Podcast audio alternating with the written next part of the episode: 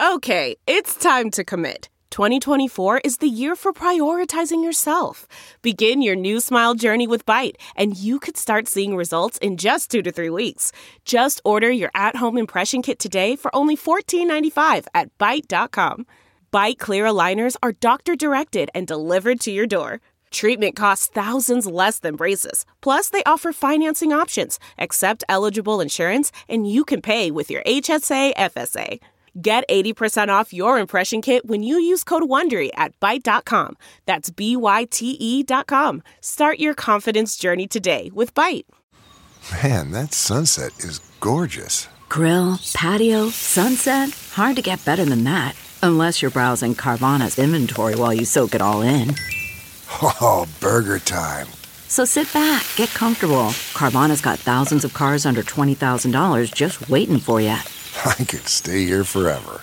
Carvana, where car buying meets comfort, meets convenience. Download the app or visit Carvana.com today. Delve into the shadows of the mind with Sleeping Dogs, a gripping murder mystery starring Academy Award winner Russell Crowe. Now available on digital.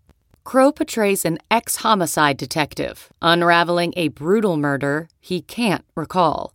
Uncovering secrets from his past, he learns a chilling truth. It's best to let sleeping dogs lie.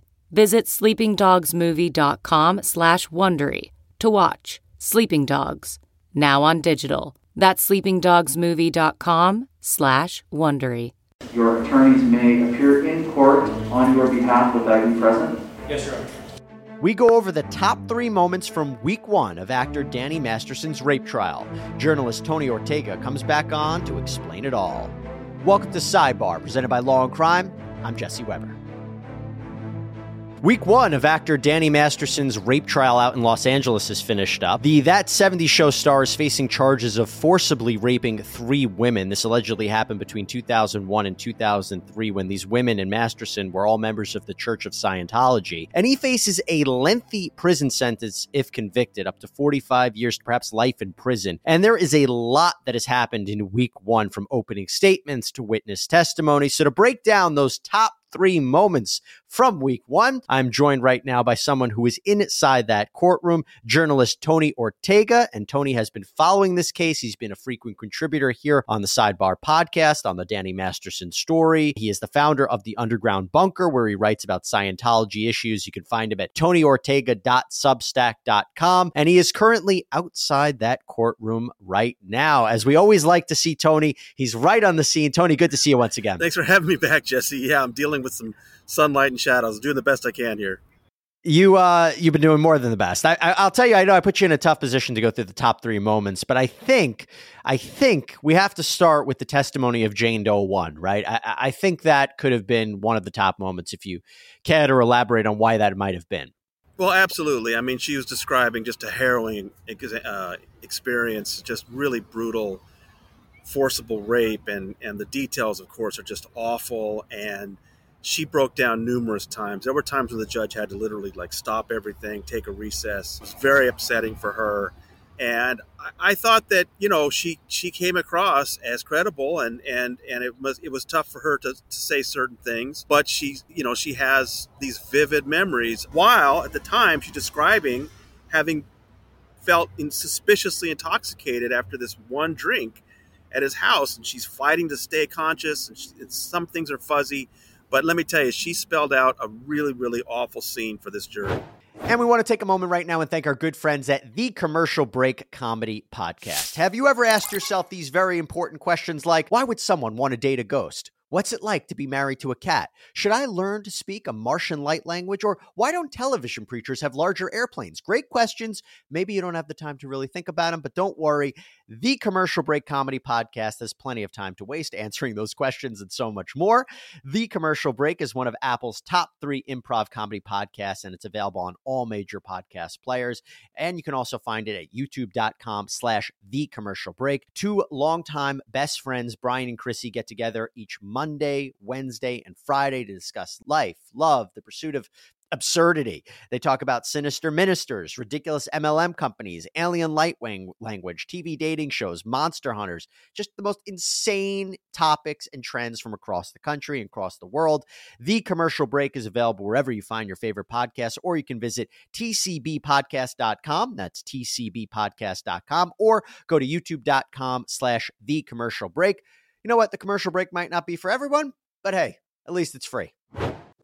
And that, of course, is that Masterson sexually assaulted her. And correct me if I'm wrong, not only sexually assaulted her, she tried to fight him back to no avail. And then afterwards, she tried to report it to Scientology and was completely pressured to remain silent. Correct? Right. That, that he raped her, that she fought back in numerous ways. At one point, she says he pulled a gun out of a drawer next to the bed. Um, and then, yeah, she made her way and then immediately reported it to the Church of Scientology. She was, a, I mean, that's the other thing we're learning is just how much Scientology was in control of these lives and how Scientology tried to convince her not to go to the police. At one point, they finally allowed her permission to sue him, but still, don't go to the police. And she really had to defy them.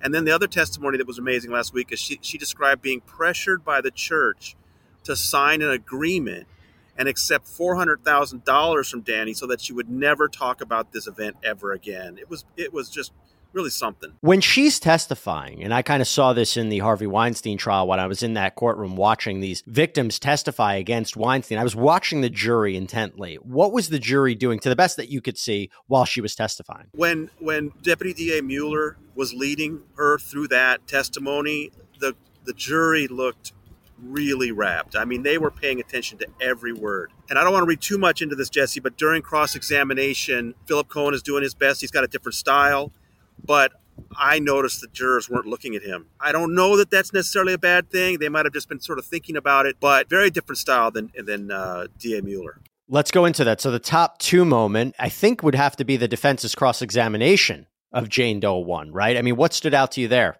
Well, it was interesting to me because in the run up to this case, of course, the thing that's brought up the most is how long it's taken to get here. That these allegations are from 2001 to 2003. A new LAPD investigation isn't started until 2016. The women say it's because they feared Scientology. So there's been a lot of talk, you know, and motions and stuff about the Scientology component, the policies, and this delay. But, you know, defense attorney Cohen said, no, I'm not even going there. I don't care about the delay. All he cares about is that what she's testifying to now is different than what was in a 2004 LAPD report. And what struck me was he's basically put the entire defense on that one 2004 report. But on redirect, we learned that there's a 2003 report she wrote for the church, which is more consistent with what she's saying today. Raising the and, and the whole time the, the prosecution side have been raising questions not about what she said for the 2004 for the LAPD, but what the LAPD wrote down. So I thought it was a little risky on the defense's side to just put everything on that 2004 report when it's it's come into question. And just to clarify, are you suggesting that what the 2004 report said was the words of the LAPD that maybe were mistaken? They had a misinterpretation of what she said? Or was it that her story changed, maybe because of pressure from Scientology, that that's why we're seeing even a discrepancy between 2004 and 2003? Both, Jesse. That, that, that she's testifying that she held back certain things from the LAPD because she, a Scientologist. she worried about harming David. She specifically said harming David Miscavige, a leader of the church. So she held things back. But also, with a problem. She said at one point the, the detective didn't seem to understand she was speaking English. This is a native English speaker. I mean, there's something very strange about that report, and that's not too unusual that a, that the you know the LAPD might not have the most accurate report, but to bank the entire defense on it, I just thought that was a uh, you know a risky move for Cohen. Talk about the defense's uh, moves here. I think the top third moment here is also you had mentioned to me that the defense was moving for a mistrial right? Because of all the Scientology related matters that were coming up. Can you talk about that? CarMax is putting peace of mind back in car shopping by putting you in the driver's seat to find a ride that's right for you. Because at CarMax, we believe you shouldn't just settle for a car, you should love your car. That's why every car we sell is CarMax certified quality so you can be sure with upfront pricing that's the same for every customer. So don't settle. Find love at first drive and start shopping now at CarMax.com. CarMax, the way car buying should be. Okay, picture this. It's Friday afternoon when a thought hits you. I can spend another weekend doing the same old whatever, or I can hop into my all new Hyundai Santa Fe and hit the road. With available H track, all wheel drive, and three row seating, my whole family can head deep into the wild. Conquer the weekend in the all new Hyundai Santa Fe. Visit HyundaiUSA.com or call 562 for more details. Hyundai, there's joy in every journey. Okay, picture this. It's Friday afternoon when a thought hits you. I can spend another weekend doing the same old whatever, or I can hop into my all-new Hyundai Santa Fe and hit the road. With available H-Track all-wheel drive and three-row seating, my whole family can head deep into the wild. Conquer the weekend in the all-new Hyundai Santa Fe. Visit HyundaiUSA.com or call 562 for more details. Hyundai, there's joy in every journey. In the first week, Philip Cohen made two motions for mistrial, both based on the Scientology content. He wants to keep all Scientology content out. I understand. That makes sense from a defense perspective. But it's really hard to understand what these women went through without understanding their Scientology background and some of the things the Church of Scientology did. So that back on October 4th, Judge Olmedo made a a major ruling. It was very lengthy, very well thought out, lots of case law explaining why she's allowing a limited amount of testimony about Scientology policies. And both sides have kind of fought their way through that now. Uh, Judge Olmedo admonished the prosecution for maybe entering too much Scientology too quickly. But since then, she's allowed a certain amount. And, and Cohen just feels that that's really prejudicial to his client. He made a motion for a mistrial, I believe, Tuesday or Wednesday afternoon and Thursday morning, both denied. But that was a big moment in the courtroom. Real quick before I, I, I have to ask you: Is anybody from Scientology there? Well, we had a Scientologist witness today. Danny Masterson is a Scientologist. His whole family are Scientologists. They're in the courtroom, and we had a witness today uh, who was a friend of Jane Doe One's, who testified that he's become more uh, strongly a Scientologist just in the last couple of years. And I reported earlier, he's the son of two of the biggest donors in the Church of Scientology. They're $10 million donors. And he came in today, fascinating moment, because he'd been recorded in 2017, basically corroborating some things Jane Doe 1 had told him back in 2003. And he was kind of stuck. He, he kind of pushed back at the prosecution as they asked him about what was in that recording. But they, they got through it. But then he said something bizarre that last week on Friday or something, a DA investigator had approached him in the hallway and asked him a question. And he suddenly remembers he was on that 2003 Florida trip with Jane Doe 1. An investigator for the DA's office? No, no, an investigator for Masterson. That, that, that, a, that a private eye working for the defense had approached this Scientologist in the hallway either Thursday or Friday, I think Friday afternoon, and had asked him a question which suddenly made him remember for the first time in 18 years that he was on that Florida trip with the rest of them. Now, we had a cousin come on later today, this morning, who said, No way, he wasn't on that trip with us. But it, just a bizarre moment that, that this, and then there was some real arguing between the two sides with the jury out of the room. Cohen did not like that the DA had made it sound like it was improper for this private investigator to be approaching a witness in the hallway of the courtroom. And Cohen's like, no, that's not improper. Both sides can do it. But I, I described it on Twitter as this trial's first Pentangeli brother moment, if you remember from The Godfather.